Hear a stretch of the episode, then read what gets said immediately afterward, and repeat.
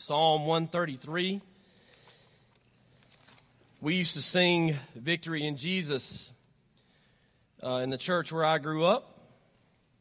And uh, I was standing and singing down here on the front row with my son, and I leaned over and I said, You know that part in the song where it says, He plunged me to victory? And I'm looking at my mom who's already shaking her head like this. I used to think that said, He punched me to victory. And sometimes I think the Lord needs to hit me right in the mouth. And uh, I, that, but I, I never sing that song the same way again. He punched me. Whatever, just I'll win however He wants me to win. Amen. Psalm 133. As you are, are turning there, landing there, welcome to Lindsay Lane. My name is Andy John King. I'm the lead pastor here, and it's good to see everybody today and uh, welcome in from the cold and and all of that. So we've had a winter this time, haven't we? And uh, it's good to see you today, and I'm, I'm thankful you're here. If you're visiting with us for the first time, we're glad that you're here. There are people all over this campus that would like to help you take a next step of coming back here and landing here again. I want to put something before you before we begin the message. Uh, you may have noticed in the bulletin when you walked in, uh, in that there's uh, Easter's coming up. It's Hardy March, and uh, next month Easter will be here. And uh, before we get to Easter, we actually have an Easter egg hunt. And this year, that Easter egg hunt will be at Tanner High School. And uh, there's a very purposeful reason behind that. Um, our leadership is, is already praying about the possibility of a cross cultural work in the future. And uh, I would ask you uh, to, to join us, join us in praying that God would use us to reach across cultures, uh, even locally, um, as we do on the mission field. And so, this is part of the vision here moving forward is diversity of fellowship and not just diversity of fellowship but genuine diversity of fellowship. And uh, even i'm learning in recent days of, of, just how much that looks different even than what we think it does. But here's what i know. I, I really believe that there's no reason to think that god should bless us towards diversity of fellowship in any way if we're not willing to be good stewards of it. If we're not willing to go to where people are if we're not willing to meet where people are uh, I, I don't know that God would, would trust us with a work in the future. So I'm asking you now, first of all, to invite to that. We're putting together uh, Easter invitations that will go out very soon. The, the, next to last Wednesday night of this month will be going out into the community. Uh, all of us that are here on Wednesday night going out into the community and inviting people to that Easter egg hunt. We would love for you to go with us to do that. We would love for you to be there and meet people and serve. But more than anything right now, I would ask, genuinely ask you to begin praying with us for God to raise up a work that we could be a part of that would lead to the growth of the kingdom here in North Alabama. Uh, that is what the church is, is to be a part of. And I'm sure there are other churches that have thought the same and are working towards the same. There's no reason for Lindsay Lane to wait, though. There's no reason for us to wait any longer about doing something like this. So uh, th- this is, is, I'm putting this before you now so that you would pray with us. If you would join together, as this, this month is really about unity and harmony, that you would join us all in praying for God to raise up a leader, uh, to, to put together a new work somewhere around us that we can be a part of that would add to the growth of the kingdom in a very diverse way. Amen? So, with that being said, I'm just going to pray for us now before we start. Lord, we humbly ask you, O oh God, to use our church towards growth of your kingdom. Lord, however that looks and however you would lead, we pray, oh God, that you would raise up a leader, that you would raise up a section of people, that you would give a place, and Father, that we have the reason. We just pray, Lord, that you would determine our steps and determine our time. And we ask God today that you would speak to us through your word as we need you right here on this main campus, as we know that they need you at the east campus, the north campus, and all across the churches that preach the gospel. But Lord, all across this world, we are in need of light and life and truth. And we ask, oh God, today that you would speak plain to us, Lord, and even more so that we would take it with us and live it out before a lost and dying world. We thank you, oh God, for Jesus, for victory in Jesus, that we don't have to wonder what will happen upon death, God, but we will know that if we are in Christ, there will be victory forever because of you. And we thank you, Lord, for who you are. You are always the main character. God, you are full of grace and goodness, and we thank you, Lord, for your holy character. And God, out of that, your love for us, we are grateful. And pray, God, today that as we preach and teach, we would be mindful that you are desiring to reach us and teach us so that we may reach to others. It's in Jesus' name we pray. And the church said, Amen. Psalm 133 is actually a, a, continuation from last week. We talked about the three festivals that in the Old Testament God had his people go to the tabernacle or go to Jerusalem to celebrate and to remember what God had done by freeing them from Egypt and, and for his provision. And so God had them gather together and had them worship together because of all that he had done for them. Now, in Psalm 133, this is a song of ascent. Ascent means you're going up, and all of the people were going towards Jerusalem. In fact, Psalms chapter 120 through 136 are all songs of ascent, meaning this is what the people sang when they were marching towards those festivals. Yours may have a, a precursor like mine does in Psalm 133 where it says, a song for pilgrims ascending to Jerusalem, a psalm of David. So these are all a collection of, of songs that they are singing as they are moving towards the gathering. In fact, these were songs that were sung on the way to worship. They had the radio on before they got there. Songs that they were singing before they actually all got together as they were setting their heart on purpose. Sometimes we need to worship before we come to worship. Sometimes we need to prepare our heart before the word. There's oftentimes I think that we need to flip it and preach first and sing second. So that we'll actually know and realize exactly why we are singing. And so they were preparing their heart towards the festival gathering that God had put together for the purpose of their remembering. Now, the author of this psalm is King David. And there's something that you should know as we are leading into this psalm that is going to speak of harmony. That is the main theme. It's going to speak of unity. King David is the author of this psalm. And before King David became king of Israel, he was only king of Judah. And God's people at that time warred against one another. In other words, they warred against one another before walking with each other.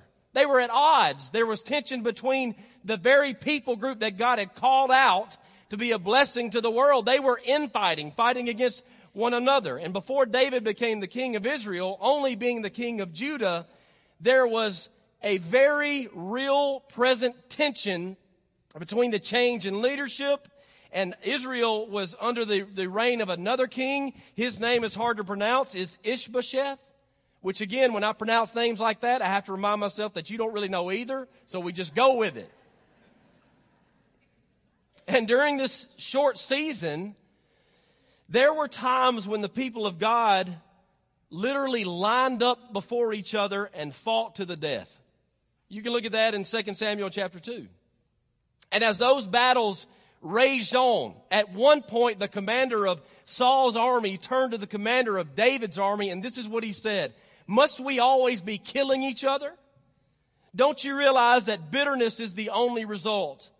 When will you call off your men from chasing their Israelite brothers? Now, I want you to hear that today as church members. I want y'all to hear that today as family members. Families, listen to that verse again. Must we always be killing each other? This is 2 Samuel chapter 2 verse 26. Don't you realize that bitterness is the only result?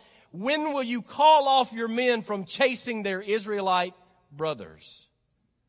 Families, listen to this. Whatever y'all got going on, you better call it off before somebody else gets hurt. You better call it off now before one individual in your family gets hurt and takes others with them, and all of a sudden you've got a culture within your family of split. You've got a culture of discord because the breakdown of individuals begins with the breakdown of a family. When a family fights and wounds one another, individuals are left with bitterness in their heart, and it often influences them to take others to pull them to their side, causing division over unity. Families and church families must remember that they are brought together by a covenant or by blood relation by a covenant or blood relation. And both of those bind people to stay together for the good of not just themselves, but for a forward moving culture. Families, get yourselves and keep yourselves together so that your family for years and years and years to come will stay together. And so that's the importance of winning one person back into your family. There is a single thought of the passage of Psalm 133 it's harmony. It's, it's the value of unity. And the nation of Israel suffered through division within their history, but there were times when they got it right.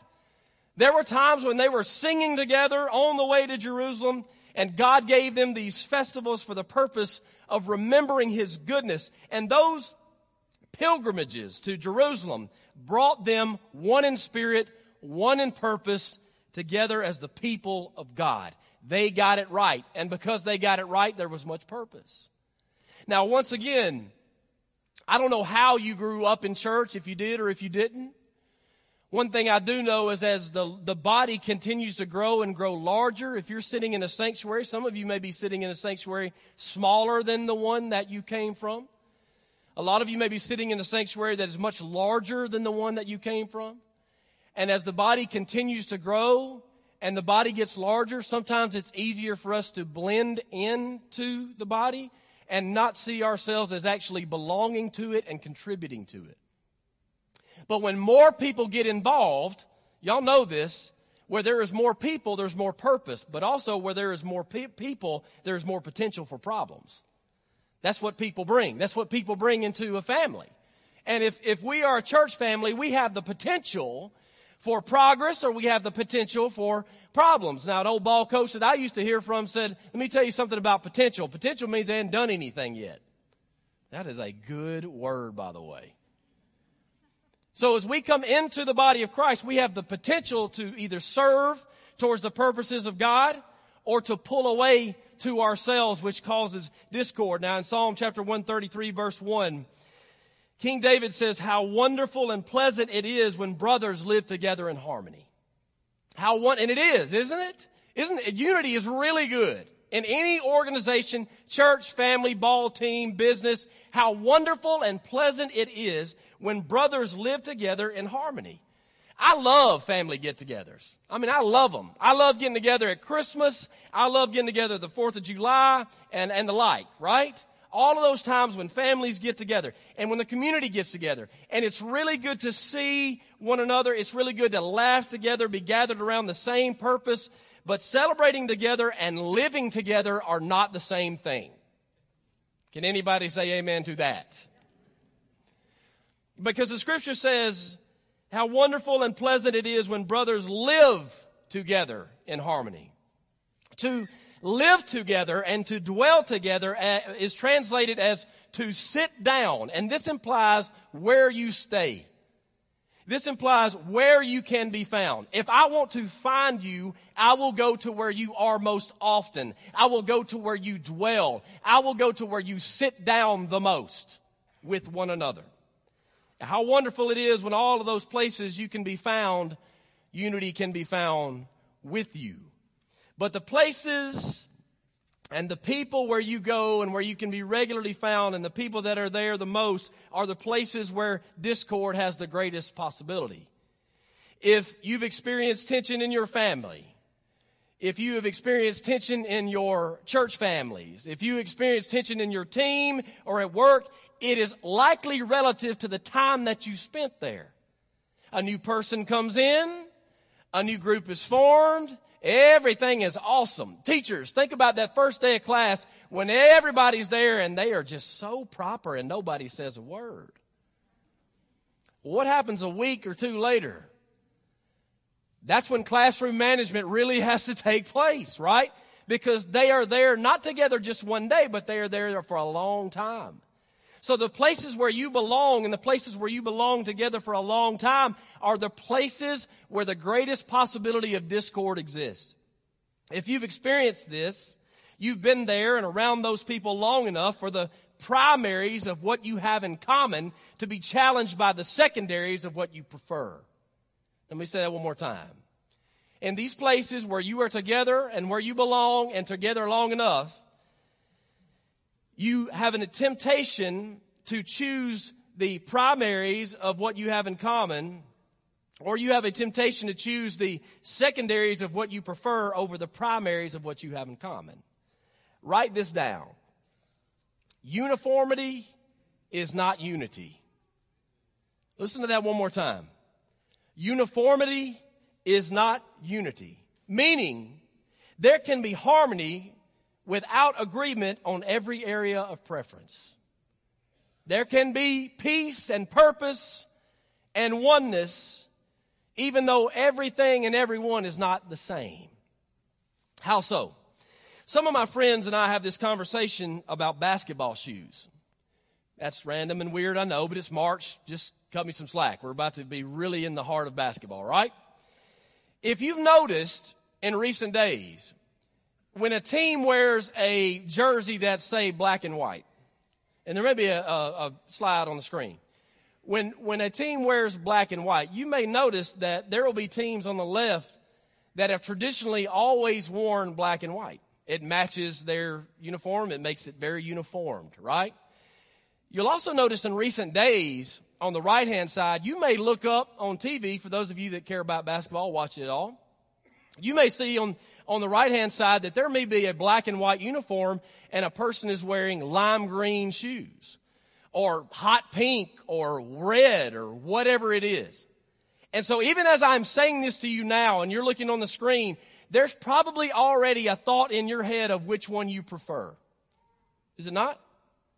More than likely you are already thinking to yourself, I love the self-expression on the right, or you are thinking, it needs to look like they're somebody and they're together.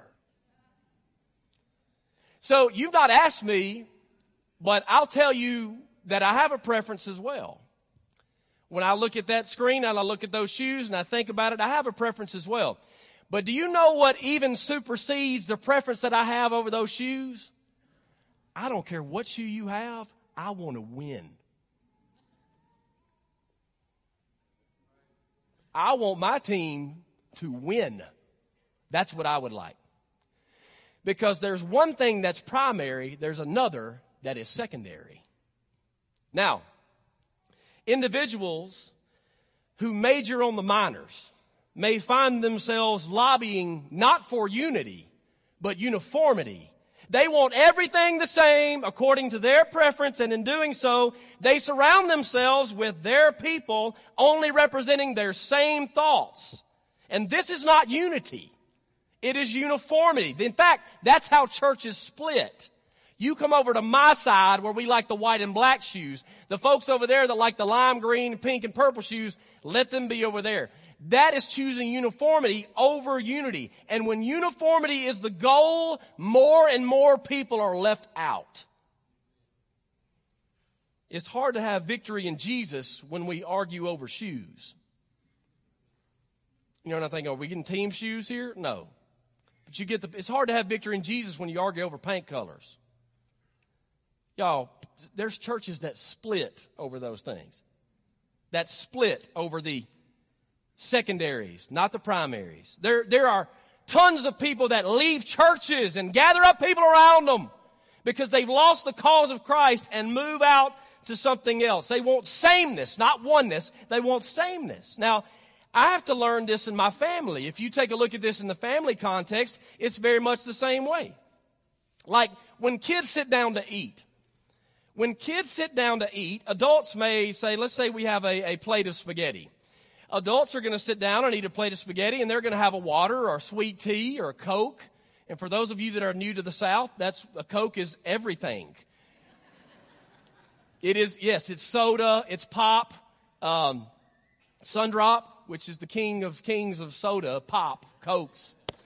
So we may sit down and have something normal like that, right? Well, when you sit around the dinner table with kids and kids come into the picture, they'll have a plate of spaghetti and my daughter, for example, will say, no, I don't want any of that. I'll have a chocolate milk. Chocolate milk. Seriously, anybody else in here, their kids, where they sit down and eat chocolate milk with spaghetti? And so when we are at our dinner table together and we are eating spaghetti and everybody else has something normal, and then my daughter says, I'm going to fill it up with chocolate milk. There's this part in me of the leader, as the leader of, of my family, as Brittany and I are together leading our family. Part of me goes, you're not going to drink chocolate milk. And, and the answer to that is, is really only my preference. There's no really reason why I don't want her to eat chocolate milk. It's just gross. It's not right. So, so I, I will, I will at least question it. At least question, why are you drinking chocolate milk with spaghetti? Well, I like it. Well, I don't care. So, and I, I tell you this because my wife has to help me see the bigger picture. Brittany has said things to me before like this Andy John, do you want to control our children or do you want to enjoy them being around us at the dinner table? That's good, isn't it? Do you want to control what they drink? If I had my brothers, we drink whole milk at my house, but I, you know, it's, it's preference, so we drink 2%.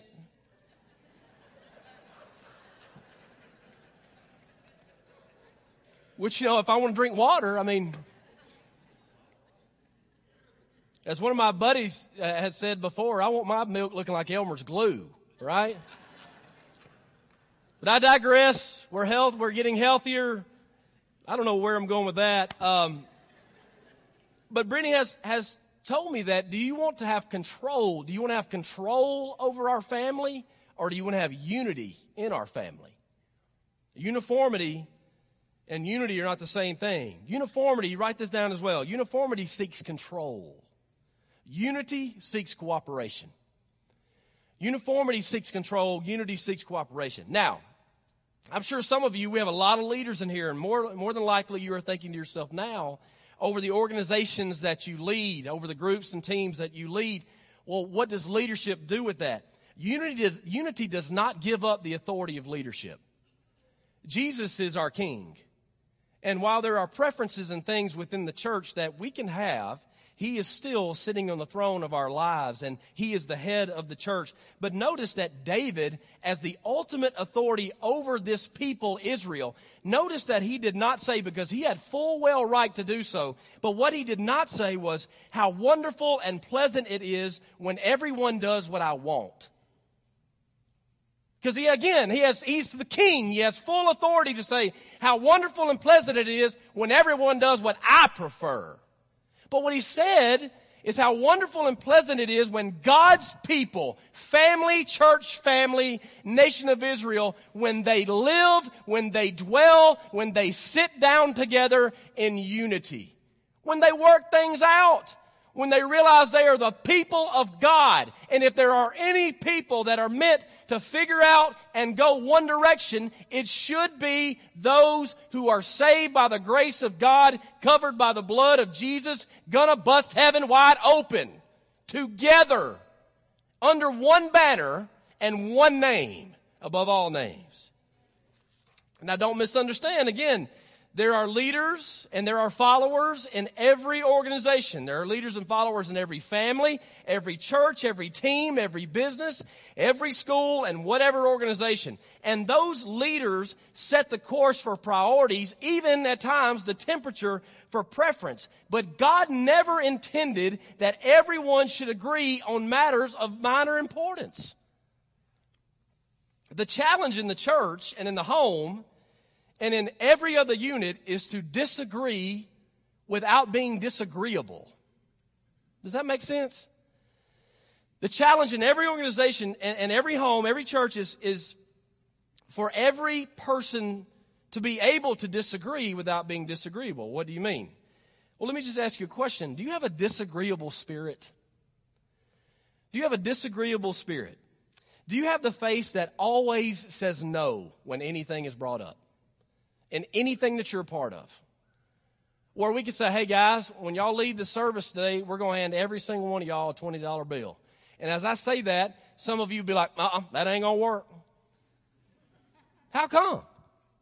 Don't know. I just know it ain't going to work. I'll figure out my reasons right now. But I can tell you right now, that's not going to go. It's not. Are you that disagreeable spirit? When anytime anything is brought out or a new idea or a change of direction, that's not going to work. Or the face without saying a word that says, no, I don't like that. How come you don't like it? Have you thought about it at all? No, but I don't like it. Hey, be self-aware because no joke, there are people in every group that are this person. Where they don't disagree, they have a disagreeable spirit. They're a no quickly before they ever get to a yes. Let me ask you a question as we think about worship. When a song is played in worship, whenever there's somebody that says, hey guys, I want to introduce this new song to you. Nope, nope, nope, nope, nope, nope. Let's talk about worship for a second. younger folks. And if you fit into that category, good for you. Younger folks. I don't even know which one I am. When you look over to the older folks and you see the older folks worshiping God with their whole heart from a place that maybe the song connects with their context, and you see them holding their hands in surrender, praising God who saved their soul and changed their family. Younger folks, is there joy in your heart when you see that? Is there joy in your heart when you see people of a different generation worshiping God? Older folks, when you see a younger generation of believers that you have helped to raise up are lifting their hands in worship to a song to you that may not be treasured in your heart, but is treasured in theirs. When you see that, do you experience joy in your heart because a different generation behind you is now worshiping God to something that they enjoy? I ask that question because the preference of style is the minor, the practice of worship is the major. Now, let's don't say amen to that and not be for it. Amen? That's the kinds of things that separate a church. That's the kinds of things that hold up progress. Is people leaving and talking about the worship instead of worshiping. And these are the things that the Lord brings me back to often, regularly, before a church and leading a church is a message of unity, of harmony, and how wonderful it is when brothers gather together dwelling in harmony. Y'all, I wonder if the churches in the Ukraine are thinking about style and preference this morning. I wonder if they are thinking about the curriculum of their Bible studies. I wonder if they are thinking about all these things that are secondary. No, no, no. They're thinking about primaries like I hope we can worship together. Don't you remember just a few years ago when we couldn't gather together? The Lord put on my heart, if He gives it back to us, what will we do with it? If He gives it back to us, what will we do with it? And thank God Almighty that we are able to come back together and worship Him together. But Satan would love nothing more than to just a little bit at a time put something in your mind, a bee in your bonnet that would cause you to say, I don't like this and who's with me? Yo, we've got too much stuff to accomplish to deal with that. Amen. You know, I had the thought the other day. I had the thought the other day. What if we take one month of Wednesdays and, and we gather together in here as adults on Wednesdays and we worship together just for a minute and then we move the men out of one, into one place and we move maybe the women into one place or we leave one here and move one there and we deal with some of the things that men and women deal with or struggle with, and we deal with those things separately. And, and the reason I say that is because there have been people in our ministry life that seem to need that in our church. It's part of my responsibility to keep a finger on the pulse, so to speak, as Brother Dusty used to say, to know what's going on within our people. But as soon as I, I thought like that, I know there will be resistance to it. I know there will be. Because there's people. And what, part of the resistance will be something like, I'm just telling you, I like to be in there on Wednesday night with my spouse. Yeah, I'd like to do that too. I got to preach. I mean, Brenda can sit beside me, I guess. That may be a little awkward. But would we rather, are, are, at that point, for a month of Wednesdays, are, are we going to have that look on our face that is completely disagreeable already, like, nope, that's not going to work. You know why I like to come on Wednesday nights. Would you put that above men that need discipleship? Women that need to be able to be spoken into uh, from, from somebody that can relate just for a month? Would we put that stuff above ministry? If we do, we are majoring in the minors. The secondaries are more important than the primaries. Well, we're just going to go to somewhere else. Well, then, if you go somewhere else, you're assuming that they're never going to have any idea ever outside of that. And I can tell you more than likely, if you're going to that church, they're not going anywhere. Now, I love the local church, and y'all know it's true. The challenge in the church, in the home, every other unit is to disagree without being disagreeable. When we choose uniformity over unity, we create divisions. And listen, y'all, listen to 1 Corinthians chapter 11 verse 19. The Bible says, but of course, there must be divisions among you so that you who have God's approval will be recognized. Do you know what that means? God allows division in the church to show which side is actually spiritually mature and which side is not. That's what that means. Divisions will happen to see which one of y'all have the favor of God and which one of y'all have the preference of people. God allows this division for that purpose, meaning division can help us toward seeing who is actually spiritually mature and who is not. Now listen, divisions, not disagreements or discussions, because disagreements and discussions, when they are done in a heart of love and for the church, are absolutely healthy and contribute health to the body.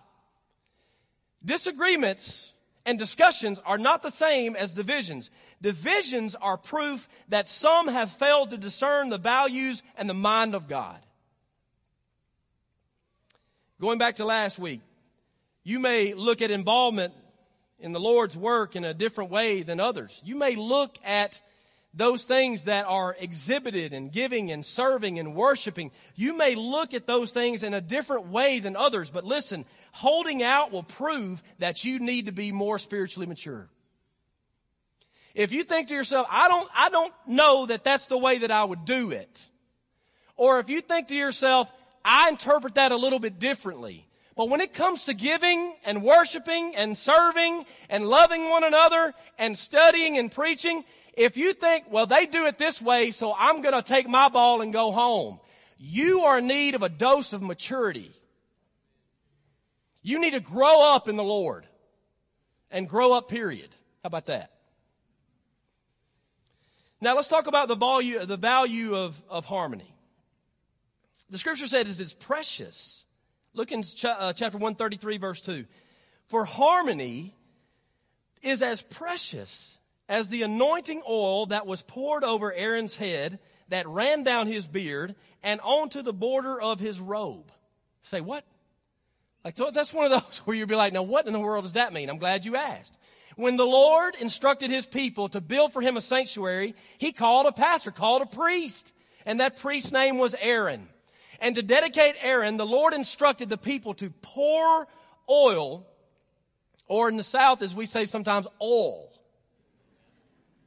Oil, which is a perfumed liquid, to pour that over Aaron's head. And this was a biblical symbol of the Holy Spirit, meaning this was a symbol that God was leading this. God is in this. God is leading Aaron towards ministry on his behalf and for the good of the people.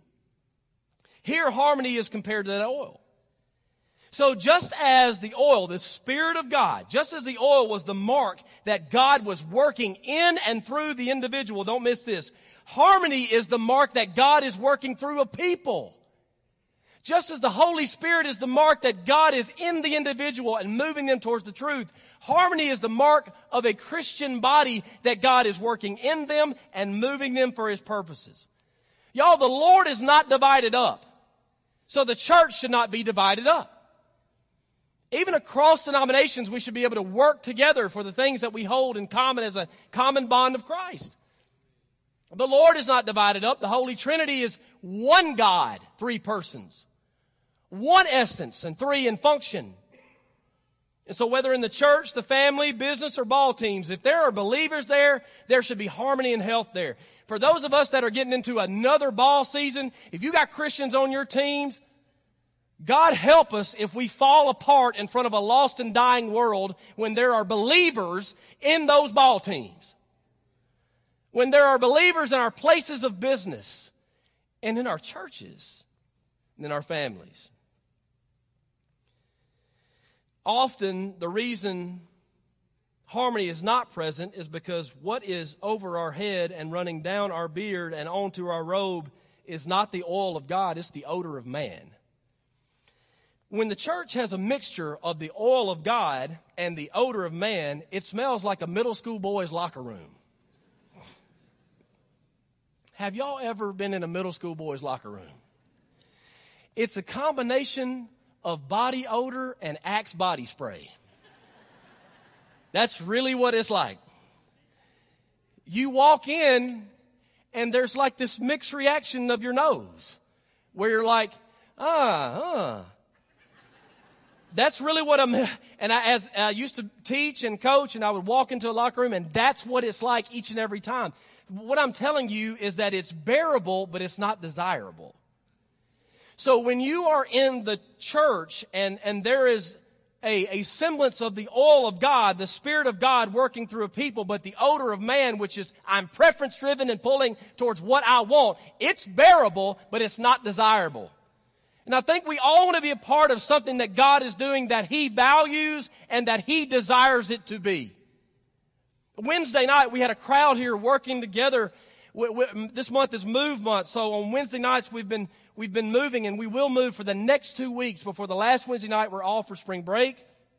But the next two Wednesday night, this Wednesday night, we will go out into the community and we will pray over the bags that we've prepared as emergency bags into our community. But we'll also go and pray with some of our ministry partners. The church prays together and we will go out into the community and we will pray. And the next week, we will take the bags that we put together last Wednesday night and we will go out and we will invite people to come to Easter services and to come to the, the Easter egg hunt at Tanner High School. And we've done the prep work last Wednesday night. And so, as we did that this Wednesday night, people were here standing in line to serve. Not, no, no, no. Not standing in line to receive, because that's usually why we stand in line. Standing in line to serve. And as they were standing in line to serve, one by one, waiting patiently in line, there was multiple, multiple opportunities for somebody to go, this ain't the way y'all ought to do this. Why in the world are we doing this? Are these bags going to do any good? I know y'all put those little cards in there. Can nobody read it because it's too small? I mean, like, all of these opportunities are there for discord. And I left that night and told Brittany, I was like, that was so much fun. That was so good. Because as we were standing in line to serve and to give and to prepare and to pray, all over the building was fellowship. People just talking and meeting one another, getting to know one another. And, and that, in my opinion, is what God has for the church. Everybody's preferences were not met. Everybody there is not the same, but we are working together, one in spirit, one in purpose, just as God has said, so we can get something done, actually. I'm thankful to be in a church. We have one committee, the Personnel Finance Committee. We don't have 55 committees here at this church because committees meet and ministries minister. Thank you. Thank you for uh, the leadership in this church. I've, I've told Brother Dusty in recent months, I've thanked him and the leadership for the years leading up to when God led me to this position because as I have come into this leadership position, I can lead and not put out fires every time we turn around. And thank God Almighty for the foundation that has been built here in this church and the ministry that's been had for a long time. And church now, I would think that God would continue to see that through. That God would continue to do new things, sing new songs and bring new people into a church that God has in mind. So because we are people of preference, we must be careful that when our church or family gathers together, we are contributing to the sweet smell of a sanctuary and not the odor of a locker room. Because harmony is that precious to God, we work hard to keep it. Psalm chapter 133, verse 3, in the first half of that says, as we are beginning to close, harmony is as refreshing as the dew from Mount Hermon that falls on the mountains of Zion. Now again, this is a comparison, a simile, that I don't understand unless I study it. Harmony, unity is refreshing as the dew from Mount Hermon that falls on the mountains of Zion. Mount Hermon is the highest point in Israel. Crosses the borders of two countries, meaning across people groups. The mountains of Zion were lower than Hermon, and they are the benefit from any water from that high point that trickles down from a higher peak. The Israelites were agricultural. They counted on God to provide rain. They counted on God to provide water. Listen to this. And even dew that ran down from the high places to the lower plots of Israel. And this was God's provision. It was God's refreshing. It was God's relief. This is actually where Mountain Dew gets his name. I'm joking. That's not true at all. I'm kidding. I looked it up. Brittany and I actually looked that up this week. When you, when you, that would have been cool though, wouldn't it? I looked it up and I was like really hopeful of this spiritual connection. Like this has got to be what it is. This is Mountain Dew. It's, this is it. But it turns out Mountain Dew was originally a slang term for moonshine, so that doesn't really. that actually is the truth. That actually is the truth. But it should have been for this.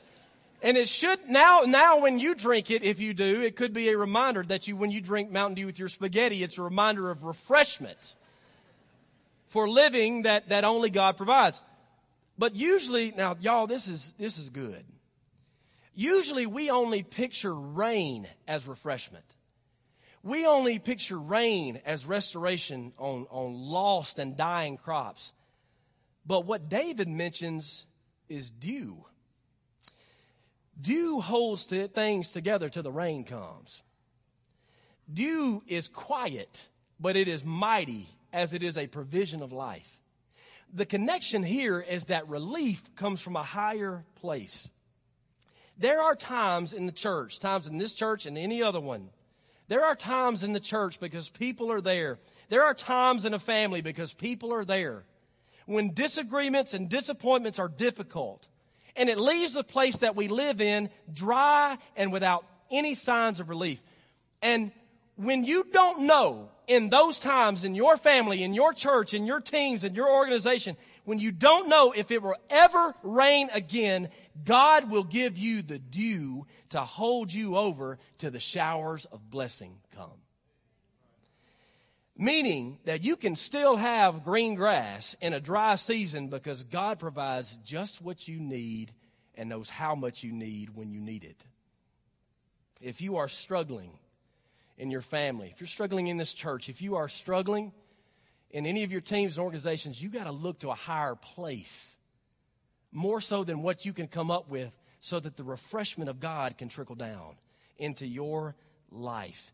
This will probably speak to a number of you in a number of different ways. But think back in your life when it's been a dry season, either at church or it's been a dry season with whatever organization you're part of, a dry season in your family, which we've all been through those. And think back to when somebody gave you a word. Somebody noticed you and put their arm around you. Think back to when somebody sent you a card and it arrived just at the right time. Maybe somebody paid you a visit. Think back to when God gave you a song, a song in your heart. That wasn't a shower of blessing, but it was enough dew to hold over to the showers of blessing came. When Brittany and I were, were a young family, we had moved out of one career, left, and, and came into ministry. And I don't want you to get me wrong, God has always taken care of us. He's always provided for us because God is faithful. And He's always done that for us. There was a time, though, when Brittany and I were learning a, a new chapter in our life and, and how to balance ourselves, how to not to be a burden to anyone else, but how to balance our accounts and make sure that we were taking care of our family. And there was a couple times when, when I prayed and would ask God, God, please provide for us. Would you please take care of this need? And one particular time, I'll just share this with you. One particular time, I walked down here, and I don't, again, I don't want you to misunderstand me. God's always taking care of our needs. One, one particular time, I, I walked down here, I went to my mailbox, that's the staff mailbox. There was an envelope with my name on it, and it was a $100 gift card to Walmart. And tears came to my eyes walking back to my office. And I thank God because we had been praying, and God took care of that need that day and it wasn't a shower, a rain shower of blessing, but it was enough dew to get us through. And I have not forgotten that in that dry season for when God did bring the showers of blessing. And if you need something in your life that may not be a gift card, but you need something to help you through this time, call on the Lord. He is the higher place. He is the most high God. He is the wonderful counselor. He is the Prince of Peace. Seek God to meet that refreshment time of need in your life because nobody else is high enough. And seek God for what only He can give. And so this is the, the value of dew. This is the value of harmony that God gives. Just as we think of how good that moment was in our life that God provided this to get us through, that's how valuable and good harmony is in the body of Christ. That even when it's a dry season, God will see the body through based on His high place refreshment. 1 Corinthians chapter 1 verse 10 says, I appeal to you, brothers and sisters, by the authority of our Lord Jesus Christ. Your version may say by the name, and that means authority. I appeal to you, church, by the authority of our Lord Jesus, to live in harmony with each other. Let there be no divisions in the church. Rather, be of one mind, united in thought and purpose. And then the last verse, the last half of verse 3 of chapter 133 says, And let the Lord, and there the Lord has pronounced his blessing even in life everlasting. See, I was speaking with somebody just before the service started about how Jesus can be found in the Old Testament. And when you see there in the scripture, and there the Lord has pronounced his blessing even in life everlasting, you realize that the blessing, the ultimate cumulative, cumulative there's the word, blessing that is throughout the Old Testament and to the New Testament for the world is found in Jesus.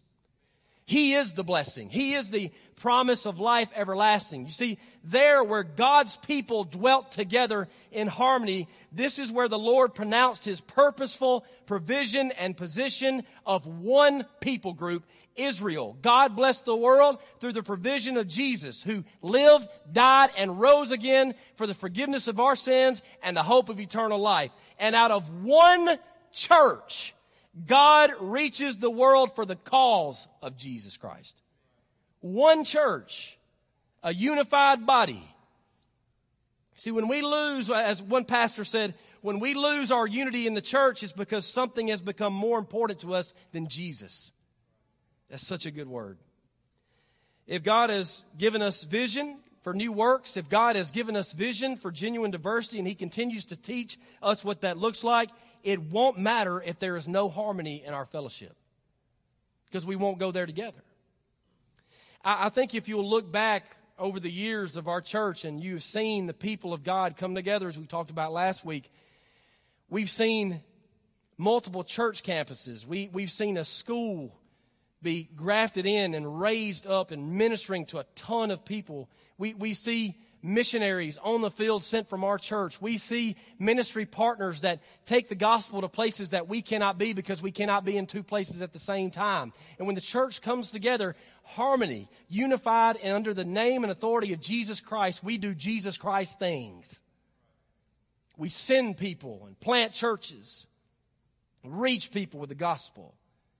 I was a part of that at Lindsay Lane East. I benefited from you here at the main campus, sending us out and raising us up and watch us baptize at least one person a month for six years. That's Jesus Christ things. Last week at the North Campus, they baptized six. See, this is, this is the stuff that's built out of churches that overcome the preference stuff and see the primary as important. If God has given us vision for new works, for genuine diversity, again, it will not matter if there's no harmony in our fellowship. Last night, I hope I can speak to this, but uh, my my wife and I and some friends, we went to a concert. We went to a concert, and uh, the the people. It's it's interesting. The the people were united, singing the same songs. Like even to the point where the artist on stage would take his mic, stop singing, and hold it out, and everybody knew the words. Everybody sang the song. Everybody was together, clapping together. Everybody's kind of on beat, but they're trying. And all of this is happening. And I, I thought to myself as I was thinking about the message, man, what a unified room. What a unified room. But then I also thought, but this is easy. Most of those folks in there look the same. Most of them listen to the same thing. Most of them always have. What God does is God brings together people from all kinds of walks of life, different kinds of contexts. He brings them from all parts of the world. He brings them with all kinds of hurts, different hurts. He brings them with all kinds of stories, all kinds of testimonies across the entire world. God unifies all of these folks under one name. That is a God sized thing. That ain't no concert. And those people never get tired of praising and singing his name. We can come back out for encore after encore and it never gets old because that God who unites us all made a way for us to be forgiven of our sin. He made a way for us to know and believe that when we pass from this life, we will have eternal life in Jesus Christ. This is our God the main character always. This is our God that unifies our church. And if we will turn our eyes upon Jesus and look full in his wonderful face, the things of earth will grow strangely dim in the light of his glory and grace. Amen. Let's stand to our feet.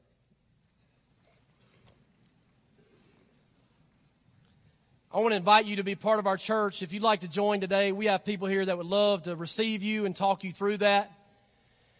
And maybe today you, you, it's time for you to be saved. It's time for you to call upon the name of the Lord Jesus. And if you've got more questions about that, we're here to help you or right where you are. You can bow your head and close your eyes here in just a moment and call on the Lord.